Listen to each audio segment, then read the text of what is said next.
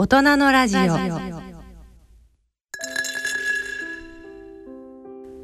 ラジオ一等塾のコーナーです。今回のゲストは故西城秀樹さんの奥さん木本美希さんです。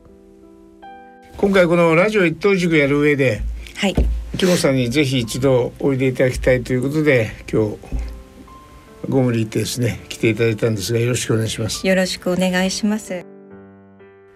木本美希さん大阪府生まれ。近畿大学理工学部を卒業後建設コンサルタント会社に就職されます。その後2001年に歌手西城秀樹さんとの結婚を機に退職され二男一女のお子さんに恵まれます。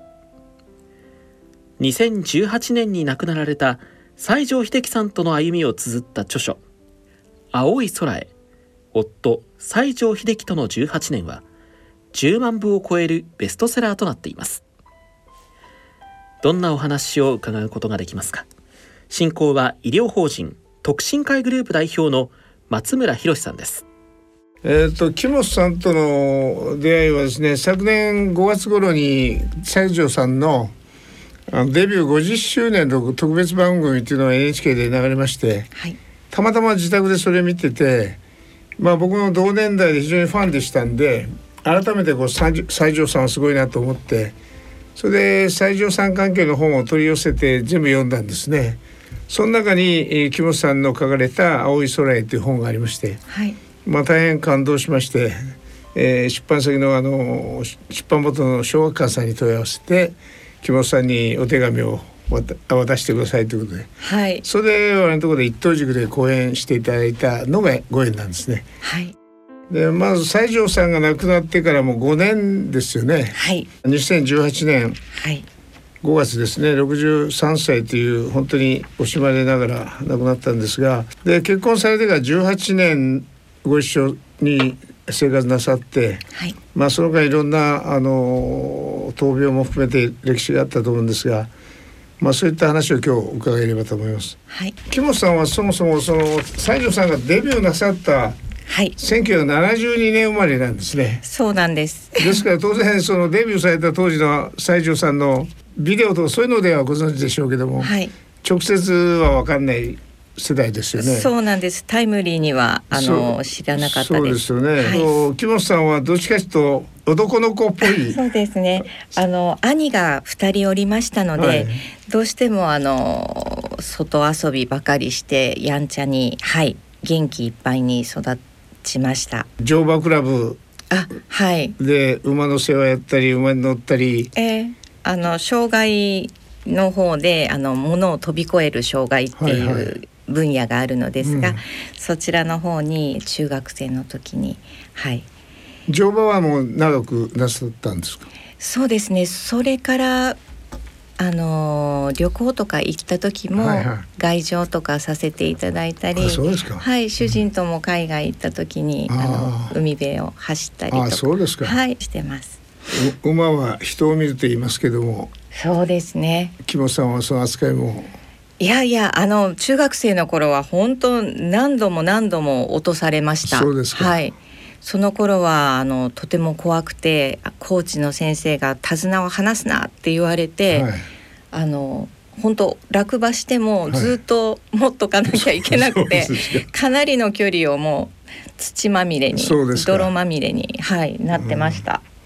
で毎日馬の世話にはい。も行かれて、楽しかったです。そういう生活の中で大学はその土木工学科にどうして興味を持たれたんです高校入る前ぐらいに、えーガウディの写真か。はい集はい。を、あの知り合いの方に教えていただいてそれがすごく魅力的で何度も何度も見ているうちにこの都市景観といいますか、都市計画みたいなものにとても興味を持ち、建築か土木の方に進学したいなって考えておりました。うん。それで卒業なさってからがまたこれも建設コンサルタント会社に就職なさって、はいインフラの整備とかに関わられたと。そうなんです。あの配属先が下水道部だったので、えー主に、えー処理場の設計と、うん、あと薄い管ですよね。薄い管雨が降った時に薄いのこの大きさを計画して決めてそれを川に流したり、うん、えー、処理、えー、下水の方は処理場に送ると。で水質を良くして川に放流してっていう計画とか設計をさせて、でそういう分野は女性のスタッフっていらっしゃったんですか？あいいいなかったです。一人だけ？初めてでした。はい。男性に混じってそれこそなんかその下水道なんかにも入っていかれたりそうですね。ヘルメットかぶってこう二酸化炭素測定器みたいなのを首から下げて、マンホールに降りるんですけどヘルメットかぶって髪をくくってるので、うん、あの鉄筋屋さんの職人のおじちゃんとかに「うん、ななんやロン毛のお兄ちゃんやと思ったとか言われながら。はい。そうですか。はい。女の子珍しいなってはい大阪だったので。そうですか、はい、でそういうお仕事はでもお好きでいらっしゃったはい。もうとても楽しかったです。やりがいがありました、うんでそういうお仕事をやってらっしゃる中で基本的にはそのけ結婚して辞められるまで3年間4年間ぐらい、えー、もう5年弱になります。5, 年弱ぐらいなさって、はい、そういう中で西条さんと出会われるわけですね。はい。そのきっかけはどういう？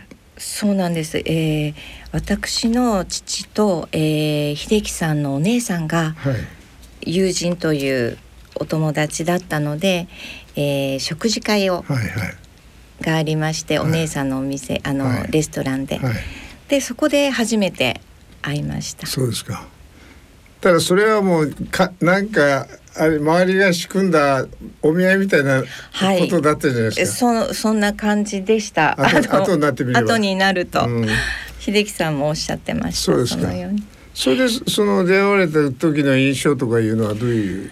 そうですね。本当関西の人間にしますとあの芸能界の方っていうのは本当にテレビの中のね、はい、日頃会うこともないですし、ですのであなんか気難しい方だったらどうしようかなとか思いながら行ったのですがもうとても面白くて、あのきむあの難しそうなところもなくとても気さくで。大スターですからね。えそそれなのにあの兄とかと、うん、もうすごく盛り上がって話して、うん、そうですか、えそういう方だったわけですね、はい、そしてそれからまあお付き合いが始まっていくわけなんですが、はい、最初の頃っていうのは西条さんがなんかあの大阪の番組にあのいらっしゃる時に、はい一緒に食事するようなそういうとこ始まっていくわけですか？そうですね。そんなにあの回数はないのですが、えー、ちょうど秀樹さんのお姉さんのご自宅と私が働いていた会社が近かったので、はいはい、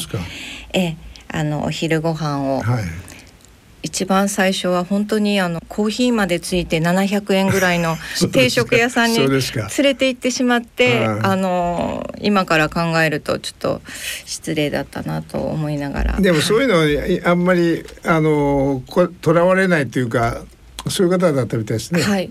本当に気さくな方でよかったです。はい、お付き合いあってそれで実際その結婚しようということになるまでには何年ぐらいの？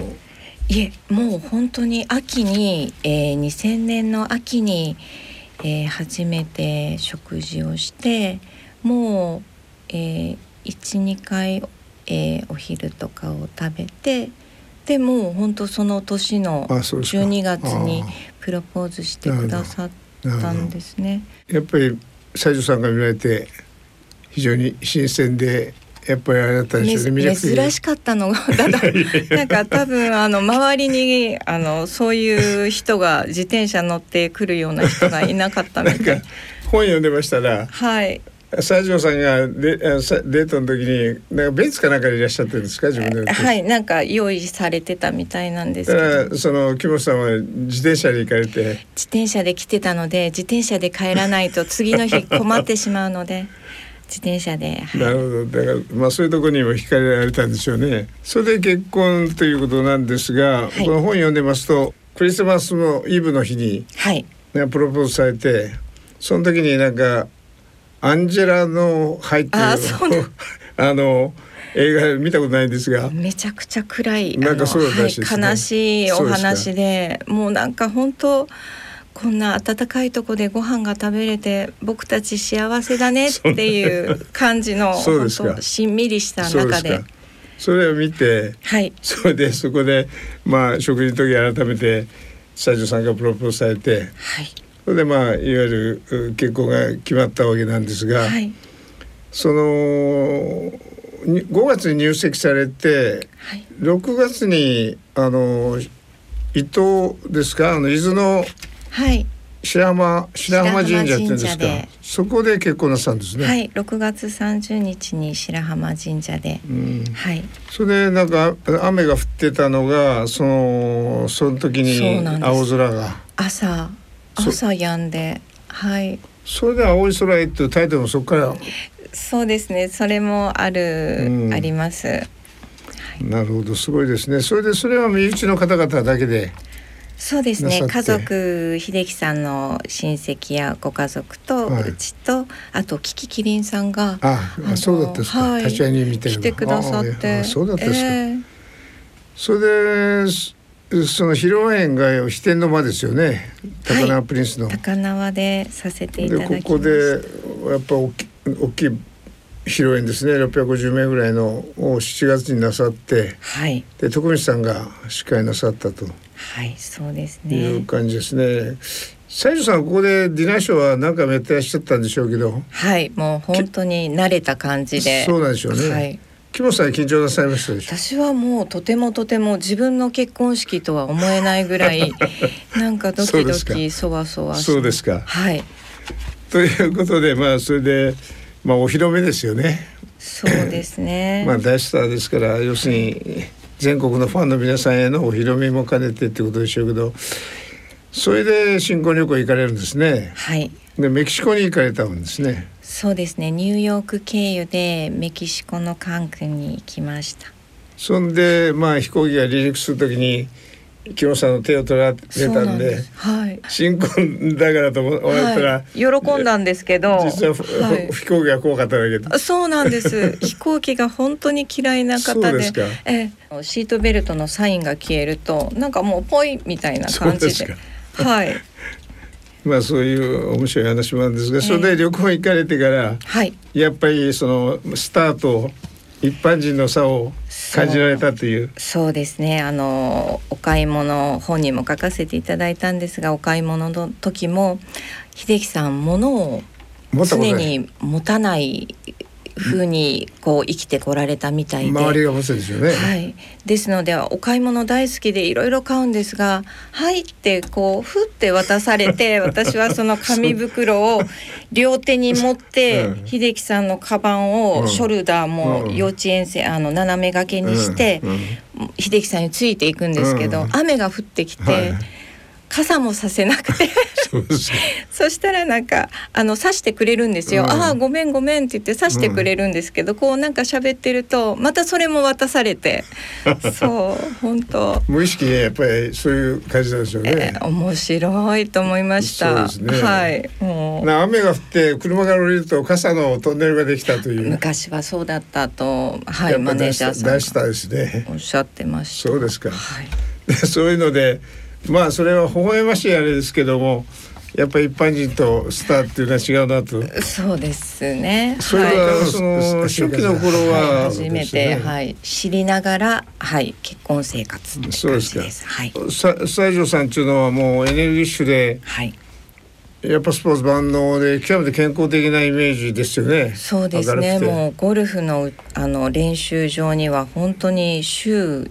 5日6日と通われて、あそうですか。はい、うんゴルフが大好きです。そうですか。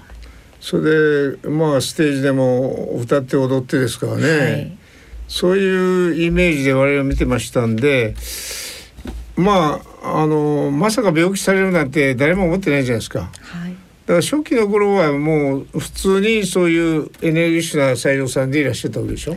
そうですね。うん本当にあの元気いっぱいだったのですが、本当に結婚したのがまあご6月7月で、その年の2001年の、えー秋10月ぐらいだったと思うのですが、はい、ちょっと脱水、えー、公には脱水症状と、はいはい。えーしてましたが実際はその時に初めての、ね。はい、脳梗塞を患ってしまいました。それで二十世竹師症ということで、はい過労による脱水症状という発表だったんですが実際は軽い脳梗塞とはいいうことだったんですね。そうですね。ただ現実的にはそのもうすぐ回復されて通常通りの生活を始められるんですね。はい、えー病院に行ってすぐにあの TPA というあの血栓を溶かはいすはいお薬の点滴をしていただいて、本当に、えー、1週間ぐらいですね。でもうすぐに退院されました。でさゆさんはもうジムにもほとんど時間があれば行ってらっしゃってはい。サウナがお好きだったみたいですね。そうですね。あのどうしてもこう少しずつあの40代後半になると、えー太りやすくなってしまうので、えー本人はこう体をシェイプするためにも、えーサウナとか。20, 20代の体型を維持するために、はい。やっぱすごいですね。よこれ水をとにかくあんまり飲まれなかったと。これがいけなかったんですけどね。ね。はい。お水を取らずに、うん。はいそれとやっぱりタバコをなんかだいぶヘビースモーカーだだったそうですね。とてももうチェーンスモーカーといいますか、うん。もうつけたことを忘れてまた別のお部屋に行ってまた火をつけてっていう、そうですか。はいうん。とても。そういったのがやっぱり良くなかったんでしょうね。そうですね、まただ一回目2001年のその一回目の軽い脳梗塞の後に、はい。2003年に韓国の最終党のディナーショーのはい。で行かれた時にそうなんです。なられるんですね。はい。この時が、えーちょっと高温障害が出てしまはいうはい。ぐらい少し重いものだったのですが、はい。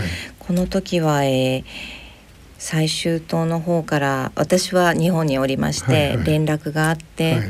ちょっとあの体調が悪いだけだからあの、はい。心配しないで大丈夫みたいなことを申してたんですが、はいはい。えー結局あのろれつが回らなくなって、うんえーけれどもまあお仕事は、はい。えーアレンジを変更して、はいなんとか終えて日本に帰ってきて、うんそのまま病院に行きました。けれどもこの後にみえー、1週間後うんにサンフランシスコで公演があって、それをやはり、えーキャンセルしなくてはいけないということで、うんえー公表させていただきました。この時はやっぱマスコミに公表せざるを得なかったわけですね。そうですねそれは大騒ぎになりましたよね。本人はとても苦しかったと思います。それで一時やっぱりそのやっぱりこう本読んでると確かにそうだろうなと思うんですがやっぱり西条さんクラスの公演になるとやっぱりかなりのでかいあのホールを予約か貸し切ってやるわけでしょうし、準備も相当大変でしょうから、はい、キャンセルするっていうのは大変なことなんですね。はい、当時あの私も事務所にの方に入っていなかったので具体的にはわからないのですが大変だったと、ね。のスタあの事務所のマネージャーとかがチ申ケットの。払い戻しと一人一人のお客さんに電はい話し。たいですね。でサンフランシスコは3日間だったので、うん本当にスタッフの人たち総出でう申し訳ないっていうお詫びの電話をうん入れたら逆にファンの方がうん「いやもうあの頑張って直して」って言って励ましてくださる方もいたと、はい聞いてます。ただこの時は10日ぐらいで退院されるんですか？そうですね。2週間も経ってないですね、はい。それで高温障害のリハビリをなさいながらはい。舞台稽古に入られるんですね。そうなんです。すごいですね。ちょうど子供たちがこう次から次にね。生まれるのもあって秀樹さん的にはこうお仕事も頑張らなきゃっていそう思いがあったのかもしれないですが。この時はあのり長女の莉子さんが生まれられててはい。もう2歳ぐらいですか？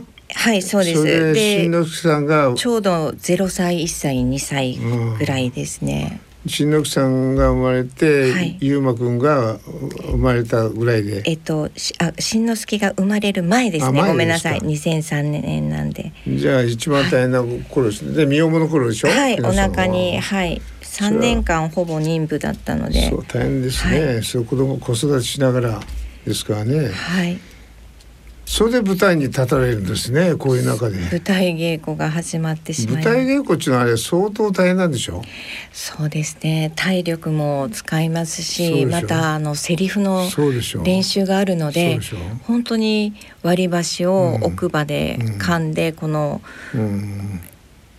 リハビリをうん。本当に懸命にされてました。うん。そうですか。ええそういうそのリハビリやりやるやったり舞台のその稽古をやる中でご自宅ではどんなふうに過ごされてたんですか？あもちろんあの自宅でもあのセリフの練習だったり、うん。リハビリもされますし、そうですね。けどあのまあ一人目が女の子だったので節はない。もうそれはそれはもう片時も離れたくないようでずっとはい、47歳でパパになられるわけだから、ええ本当可愛いでしょうね。もうまたそっくりなんです。うんそうですかリコさんがはい、秀子って呼ばれるぐらいそっくりで。うんはい、そうです。まあでも家庭的には非常に幸せなそうですね。じあの生活をなさいながら懸命に頑張っていらっしゃった頃がこの頃ですね。はい、頑張ってました。それからその2011年にまたこう再発なさるじゃないですか。はい。そこまでは比較的安定してた？あんまああの小さなラクナ梗塞といいますか隠れ脳梗塞みたいなものは何度か発症しておりましてけれどもこの2011年の12月にあった、えーちょうどこちらディナーショーの前でしそうてみたいですね。はい、リハーサルのに向かう前にあの、うん。衣装合わせでうん。おズボンを履く時にふらついたと。でマネージャーがあの、うん。近くに慶応がありましたので、うん。近くにうん。連れて病院に連れて行くと、うんえー MRI を取るのですが、映らないんですね最初。うん。それでなんだろうちょっとあのー風邪気味なのかな、うん。なんか疲れが出たのかなとかうん。おっしゃってあのお家に帰ろうとするんですが、うん。たまたま主治医の先生にそこで会えて、で念のため一日泊まりなさいって言ってくださったので、それで一日うん入院させていただいたら、うん。夜に、うん。えーちょっとベッドから転げ落ちても、うん。あの立ち上がれなくなるということが起起こってしまい、で改めて MRI を取り直すと、うん。大きな脳梗塞が見つかって、えーこの時がちょっと重かったのですが、うん。右半身のこの麻痺と、うん。あと弦あの、うん。高音障害といいますか、はい重めのものが出てしまいました。この時はやっぱり入院は結構長長長かった。はい、この時は結構、えーリハビリの方の病院も入れますとうんうん1ヶ月以上。で退院後もそのリハビリ病院の方に週23回行って、うんえーはい。うん。リハビリ頑張ってました。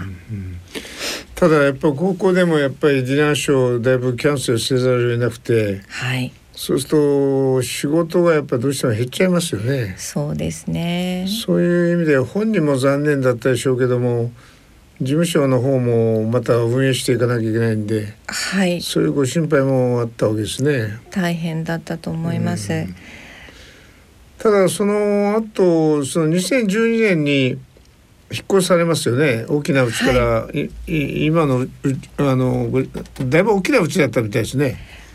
えーはい。なんか自分で申すのも変変なのですがあのずっと独身貴族ではい。住まわれてたはい。お家なので、はい。えー博物館ビミュージアムみたいな。はい。もう下は石で。そうですか。はい。もう壁も全部白で。そうですか。はい最初に結婚されてそこ入られたらびっくりされました？びっくりしました。あのお家の中に橋があって、はい、なんじゃこりゃと思いました。はい。スタジオもあって、はい、スタジオもあって。当時はあの住み込みのお手伝いのおばちゃんが住んでてくださって、はい、なんとか綺麗すごい清潔好きでいらっしゃったみたいですね。綺麗好きで毎日ベッドのシーツからあの毎日ってもったいないって言って私はもう本当に あのケチくさくてあの怒られる、まあ通常そうですよね。はい、お洗濯それも全部あのおばちゃんクリーニングに出しちゃうんですよ。なのでそんな大丈夫パパちゃんお風呂入ってるからって言ってそんな毎日変えなくていいってもうしてはいなんとかもう妥協に妥協を重ねてそうですか。それでもやっぱり完璧主義なんですね。やっぱりそういうこだわりが強いんでしょうね、西条さんの場合。そうですね。まだ子供たちが小さかったので、本当にあのお家の壁にアンパンマン描いたりとかもい,いろいろ、もう本当秀樹さんは苦痛だったろうなって思うんですがそのために業者さん呼んでそれを消してたりそうなんです。それももったいないので もうどうせパパちゃん汚れるからまたね、うん、絵描くよって言うんですけど、もう我慢ならなくて「何々さん呼んで」って。はいもったいない。でも途中からもうだんだん諦められて。だんだんもうはい諦めて。はい。それでやっぱり子供さん仕様にだんだん家が変わってくるんですね。そうですね。石もあのリコが転んで頭打ったら大変だからフローリングに変えようって言って。もう業者さんはもったいないですっておっしゃるんですけどもう埋め殺しで上から板張って、そうですか。とかもう床暖も何も使えなくなっちゃったり。はい、うん、まあそういううち住んでらっしゃったんですがやっぱり病気されたのもあって、はい、もうちょっと小ぶりのうちに引っ越されたんですねですね。12年に。はい、で12年に引っ越された頃に、えー、こうリハビリも兼ねてやってらっしゃったんですが、はい、この頃もあれなんですね。12年にブラジルのコンサートにも行かれてるんですね。す。ごいで回復するのが本当に。ブラジルまで行くだけでも大変ですよね。本当にそれ頑張りましたねサンパウロでコンサートしてこれも大成功で、はい、すごいですね。帰ってこられて、はい、その頃はだいたいあの自分で歩いたり。杖をね疲れてました、ね、そうですか。ステージではもう普通に。えー、ステージでははい。当初は何もなしでまあ椅子を置いていただいて、たまにこう腰掛けてお話ししたりとか、やっぱプロですね。はい。ステージに上がられるともう全く別に変わられるみたいですね。表情から、あの本当にパパちゃんではなくもう西城秀樹になってしまいますね。本当にすごいですね。すごいことだと思います。それで その帰ってくれてそれがその11年から12年でしょ？はい。で13年にこの8回目の入院なさるんですね。はい。この頃はあのまあ小さい発症が何回か続くわけですそうですね。小さいものが何度か続いて、うん、その度にあのその点滴をさせしてもらうもらったり、うん、あとは多系統萎縮症という、ね、はい、可能性も主治医の先生から教えていただいて、うん、そその多系統萎縮症って小脳がこう萎縮してしまう病気なんですけど、これに効く点滴があるということで、はい、入院してさせてこれは14年ぐらい。はい。この頃はその西条さんはまああの明るくて結構いろんなお話好きの方がどっちかというとそのあんまり喋らないそうですね少しずつ2016年ぐらいから、はい、やはりあの思ったように話せなかったり、はい、電話だと特に口元が見えないので、はいはい、あの聞きづらかったりして「えなんて?」とか言って聞き返すと「うんうんうん、あもういい」みたいになっちゃったこともあって。うんうん。だから本当あのコロナの時はマスクでね、うん、口元が見えなかった人たちは本当大変だったと思います。はい。だからその2011年これで12年超えて13年ぐらいからが少しずつあの症状が重くなってくるんでしょうかね。そうですね。足の方もこう、えー、右のつま先が引っかかってしまって、はい、どうしてもこのつま先が上げにくくももから上げるようにして歩くんですが、やはりあのバランスが取りづらくだんだんなってきまして、昔はその本当杖で自力で公園に行かれてたんですけど、もうその頃は私か誰か、あの、はい、腕を持ってもらって一緒に散歩に行くっていうのが常になってきました。そういう中でも子供さんの3人の子供さんのあのいろんな学校の催し物とか、はい、参観とかには大体一緒に行かれて。一緒に行ってましたね。本当に、はい、あの可愛かったんでしょうね。本当リコリコの時の行事はほぼ解禁ぐらいで、うん、だんだんこう次男かわいそうなんですけどね。だんだん少なくなる。はい、うんそうなんかバレンタインでりりこちゃんがチョコレート作ってると、はい、なんか誰作ってんだとか？やきもち焼いてました。本当本当小学校低学年ぐらいなのに、うん、はいなんかそうですか、はい、可愛くてしょうがなかったんでしょうね。本当に面白かったですね、やっぱ特に女の子だから可愛かったんでしょうかね。そうですね。男の子さんに対してはどうだったんですか？男の子には結構厳しかったように思います。逆にだから男の子たちはママママになって。そうだったですか。であの長女はあのパパ。もうパパはもう何でも言うことを聞いてくれると。はい。思ってます。そそういう傾向はちょっとあるかもしれませんね父親の場合は。はいあります、ね、でそれで結局その子供さんたちもだんだん大きくなって、はい、あの超かっこいいパパがやっぱりそのだんだん体が不自由になられるじゃないですか。はいそれに対する葛藤が子どもさんの中にはやっぱあるわけでしょ？あったと思います。そういう中で木本さんがその間に立ってやっぱりこの子どもさんたちの気持ちとそのサイルさんの気持ちの間をうまく取り持ったり。そうですね。あのパパが一番こうあのかっこつけ屋さんだったので、うん、おそらく一番こう、苦しかったんだと思うんですが。うんはい、特にしんのすけは、長男のしんのすけはサッカーとかをやっていて、周りのお父さんたちはサッカーも教えてくれて、送迎もお父さんがやれやってくれるのに、なんでうちはママばっかりなの？みたいなところもあって、またこう足をこう引きずってしまうとがかっこ悪いと思っちゃった時があって。それは本当きつく起こってしまったんですが、うんね、はい。でも切ないですね。そういう話を聞くと、そうですね、気持ちわかりますね。はい。まあそれでもよく旅をなさって、はい。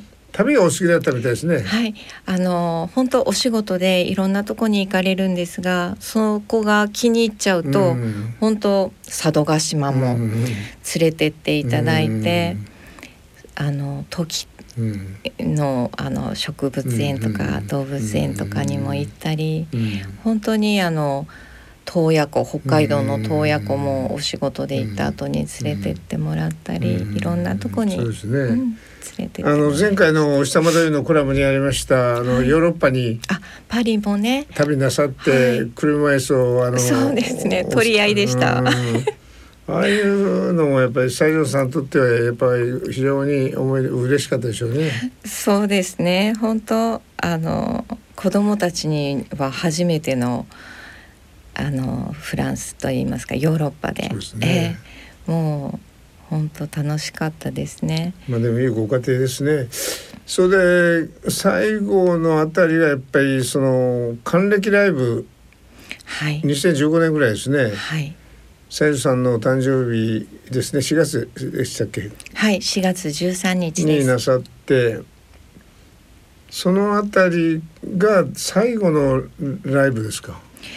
えー、あの秋のコンサートははい、えー、2017年あの亡くなる前の年までなんとか、あの務めたのですが、あのそうですね。ファンの集い、ファンの方たちを会場に入れて、あのこう、歌を歌うっていうファンの集いは、えー、60歳の時が最後になっちゃいました。あれ YouTube に流れてますけど感動的なあれですね。はい、はい、あの五郎さんがあのここでハグして、ハグしてくださって、五郎さんは後からそのすごくこう立ってるだけでもすごいことなんだっていうのをこうハグした時に感じたっておっしゃってくださって。非常に残念ですけどそれで亡くなるんですね。はい、その亡くなってからもなんか本当にこれ読んでると涙出ますけど、はい、ほんで亡くなって病院で亡くなってご自宅で、はい、あの1週間ぐらいですか？結構あの長いことあのお家に戻って、はい来れたんですね。はいはい、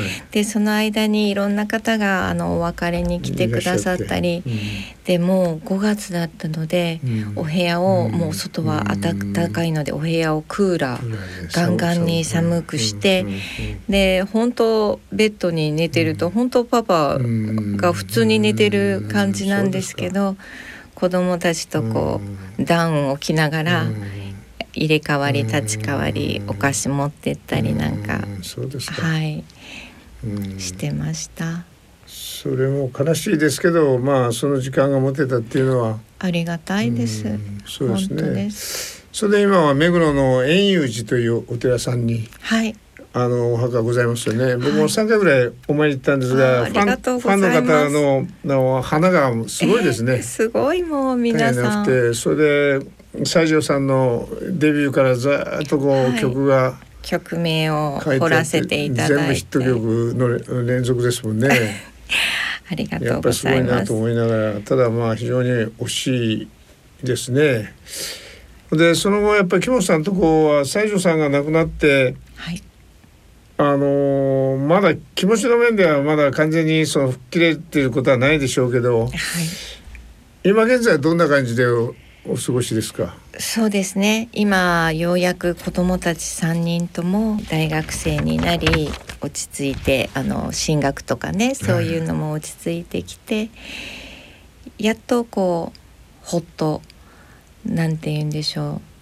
あの昔の秀樹さんといった写真とかを見ながらゆっくり、うん、あの浸れると申しますか、うん、なんかあこんなんだったねとか言いながら、うん、はいよく見ているのですが、やっぱりあの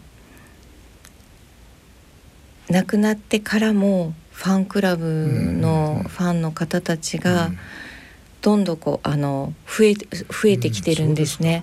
本当にありがたいことに、あとあの LINE っていうアプリがあるんですが通常こう亡くなった方はこの公式にされないんですけれどもあの LINE の方が「あの秀樹さんだったらいいよ」っておっしゃってくれて、はい。もうあのオフィシャルサイトまで作らせていただいてありがたいばかりで。ですので来年7回忌になりますので、またファンの皆さんと、あの喜んでいただけるようなそうですね、はい、そういうイベントを今から。そうですね。去年あのご招待いただいてあのありがとうございます。あびっくりしましたけど 西条さんのはい。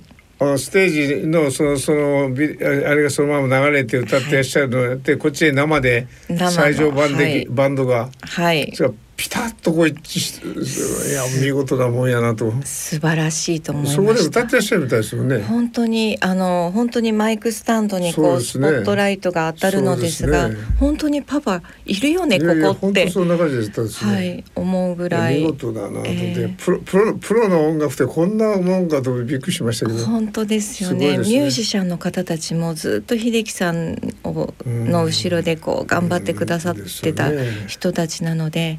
本当にいやプロの方は本当にすごいと思います、ね、あれ生で歌ってると途中でちょっと全部調整できますけどあれはこうビデオですから、ちょっと贅沢でもアウトじゃないですか。もうもうだダメですそれすごいですよね。はい皆さなん。あのおのおのもドラムの鍋さんとか本当皆さん一人一人がすごい人なんです。ですよね。はい。ですのでなのにみんなありがたいことにうん。皆さん他のお仕事もあるのにうん。その去年のうん。ゼップは集まってくださっいや素晴らしかったですてね。本当感動しました。いや僕も西条さんのお元気な頃のそのステージを見に行って行ってりゃよかったなと思って。本当お会いしたかったと思います秀樹さすごいなんと改めて。いや僕らの世代ですからねあの僕ら僕の方が当然年上ですけどやっぱり憧れのスーパースターだったですね。ありがとうそうございうます。い意味においてはやっぱり一つの時代ですよね。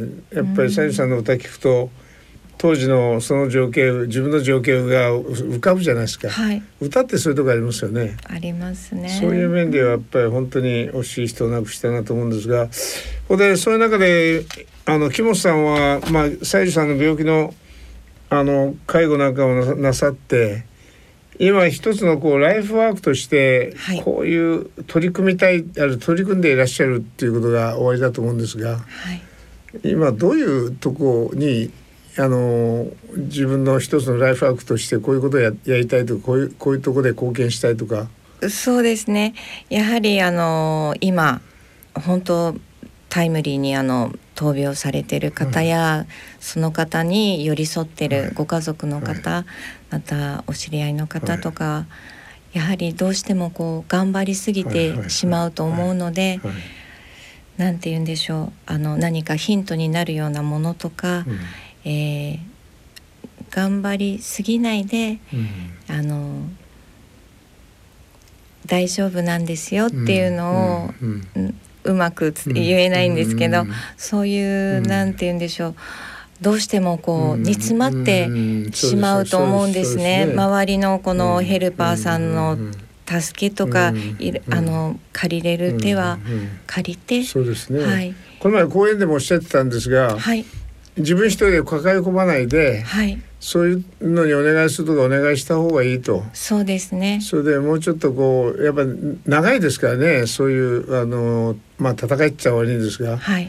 あご本人も周りも。はい。そういう面じゃそういうのを頼るとか頼ったらいいっておっしゃってましたけど、えーどうしても煮詰まるとこうあの優しくうん。できないような気がするので、私も常に自分がうん。こう煮詰まらないようにと申しますか、うん。こう余裕を持たなきゃ持たなきゃ、うん。子供もいるし、うん。子供にの前で泣けないしとか、そうなんて言うんでしょう、あえてこう余裕を持とうって思いました。うん。今、ま、朝晩やっぱり西条さんの仏壇にあれはい。ですとやっぱりこう心の中で会話をされてるんでしょ、こ声出てますけど、はい、ブツブツ言ってます。そのなんか西条さんが答えてくいらっしゃくらてらっしゃるような気がされます、します。うん。あと、あのお墓参りの時も、うん。なんかブツブツブツブツ言いながら、うん。こうあのもうしんのすけがどうのこうのとかぐちょっと愚痴も入っちゃうんですけどそう言いながらこうお花のお水変えたりして、また今お墓が黒いのではい。暑いんですね,、夏の日差しで、だから秀樹さん暑がりだから嫌だろうなこの中と思いながらお水かけてこう少し冷やしております。まあでもうんまあ無念ではあられたでしょうけどあの世でやっぱり非常に喜んでいらっしゃるんじゃないでしょうかね。はい、あの見守ってくれてると思います。三人のお子さんもすすぐ育ってらっしゃいますね。個性がみんな違いますけどね、本当同じお腹から出てきたんですけど全然違います。面白いですよね。本当にもうちょっと足して3で割りたい気分なのですが。皆さんやっぱり素晴らしいと思いますよ僕はありがとうございます。この前あのしんのすけ君と二はい人で飲んだんですよ、はい、その時これ。はパパの衣装だということで あの来て来てこられましたけどね、はい、はい、ちょっとあのしんのすけ君よりはやっぱり大きかったみたいで。そうですね。しんのすけまだ背が低いしガリガリさんなので。まあでも似合ってるよということです。あありがとうございます。やっぱりいい男ですもんね。いえいえいえ。けどまあそのサッカー時代の時はねすごく秀樹さんとこう喧嘩と言いますか、言い争いとかあったんですが秀樹さんが亡くなってから今しんのすけが一番秀樹さんのあの DVD だったり音楽だったり、ね、ドラムもすごいですね。ずっとずっと見てます動画を、そうですね。はい。でなんかやっぱパパすごいって あの自画自賛になっちゃうんですけど、あのそうなんだよって言って、すごいねって。すごい才能だったですね、でゆうまくんはゆうまくんでまた穏やかな優しいそうですね。一番下なのですご努力く家で。一番ちっちゃい頃は一番やんちゃだったんです。本当にもうあの喧嘩っ早くてうん。本当もう何度菓子折り配ったか。はい。本当に大変でした。ええけど今はおとなしくなって、えーけど自分の映画に関わりたいという夢に向かってうん頑張ってます。でジコさんはジコさんでもう今日昨日アメリカの方にはい、留学行かれたみたいですが、留学に行きました非常に理髪であの あれですよね行動的でやっぱり素晴らしいですね。あありがとうございます。ちょっとあのこだわりが強かったりこういろいろあるのですがけど彼女が本当一番この心がピュアでね秀樹さんのこと大好きだったので本当に亡くなった時が高校生ね。高一だったのかなやっぱりこう喪失感と言いますか、うんね。はいサイルさんもジコさんの成人式を見たいっていう、はいそれが残念ですけどね。振り袖着てお墓に行きました まあ天国で喜んでいらっしゃいますよね。あはい今日はどうもありがとうございました。ありがとうもっといございますろいろ伺いたいんですが、またつ次回に。ありはい、ありがとうございました。がとうございました。失礼します。ゲストは故西城秀樹さんの奥さん木本美希さん聞き手は医療法人特進会グループ代表の松村博さんでした以上ラジオ一等塾のコーナーでした